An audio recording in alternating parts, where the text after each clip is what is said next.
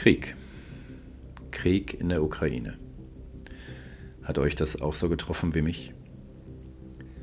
Wenn es einen echten Lebenswunsch für mich und meine Kinder gab, dann war es ganz bestimmt der, dass wir niemals einen Krieg in Europa erleben müssen. Aber so wie es aussieht, wird sich dieser Wunsch wohl nicht erfüllen.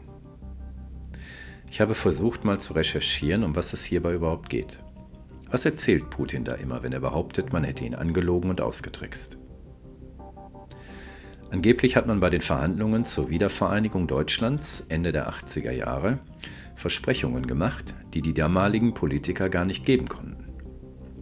Angeblich hat man dem früheren Präsidenten Gorbatschow zugesichert, dass die NATO durch Beitritte neuer Länder sich nicht weiter Richtung Osten, also Richtung Russland, erweitert. Den deutschen Politikern stand es überhaupt nicht zu, solche Versprechungen abzugeben. Und das haben sie gewusst. Aber sie haben es trotzdem getan. Also haben sie gelogen. Eiskalt, wieder besseren Wissens. So behauptet das Putin. Aber bei näherer Betrachtung, und das haben inzwischen einige Journalisten getan, stellt sich heraus, dass man diese Behauptung nicht einfach so stehen lassen kann. Die originalen Notizen von damals kann man einsehen, und da ist von solchen konkreten Zusagen keine Rede. Also hat jetzt Putin gelogen oder was? Aber wisst ihr, im Prinzip ist das nicht wichtig, denn Lüge hin oder her, sie rechtfertigt keinen Krieg. Und es heißt nicht umsonst, das Erste, was in einem Krieg stirbt, ist immer die Wahrheit. Aber mal Hand aufs Herz, wer lügt denn heute nicht? Ich meine, ganz kurze Bibelkunde, die zehn Gebote wurden abgeschafft. Und in einem davon stand, du sollst nicht lügen. An anderer Stelle steht übrigens, dass der Teufel der Vater aller Lügen ist. Und für die, die nicht ganz so bibelfest sind, möchte ich anmerken, dass die Bibel auch sagt, dass er, also der Teufel, der Fürst dieser Welt ist und sie beherrscht. Wenn dem so sein sollte, wen wundert es dann noch, dass alle nur noch lügen?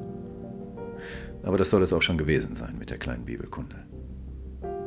Wir wissen, dass uns Politiker, Werbung, Vorgesetzte, Freunde, Partner, ja sogar unsere eigenen Kinder anlügen.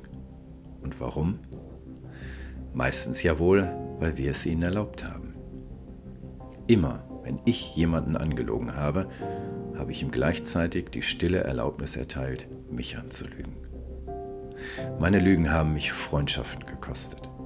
Sie haben dazu beigetragen, dass meine Ehe gescheitert ist und ja, sie haben mich sogar schon einen Job gekostet. Bring deinen Kindern bei, dass sie ihre, ihre Lehrer anlügen oder ihre Freunde und du hast ihnen im selben Moment beigebracht, dich anzulügen. Lügen kostet Freundschaften, Lügen kostet Ehen, Lügen verursacht viele Tote, weil der nächste Krieg begonnen hat. Ich muss das nochmal wiederholen. Immer dann, wenn du jemanden anlügst, gibst du ihm oder ihr die stille Erlaubnis, dich auch anzulügen. Verstehst du das?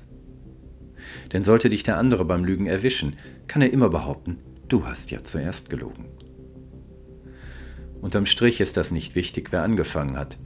Aber wichtig ist die Erkenntnis, dass es immer, ohne Ausnahme, Leidtragende gibt. Und im Moment sind das wohl tausende Ukrainer. Wie gehst du denn mit diesem Thema um? Wen hast du das letzte Mal angelogen? Traust du dich, mal darüber nachzudenken, was deine Lügen schon so angerichtet haben? Vielleicht reicht ja ein Krieg aus, dich dazu zu bewegen, dieses Thema aufzuarbeiten. Im Angesicht eines Krieges kann und will ich dir keinen schönen Tag wünschen. Aber ich wünsche dir, dass du dir Zeit nimmst für dich selbst. Ich wünsche dir Erkenntnis und ganz viel Mut.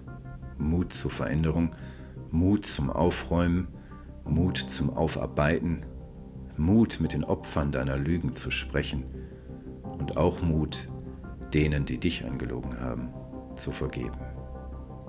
Vielleicht können wir ja den nächsten Krieg verhindern. In diesem Sinn, ich hoffe, wir hören uns bald wieder. Euer Mike.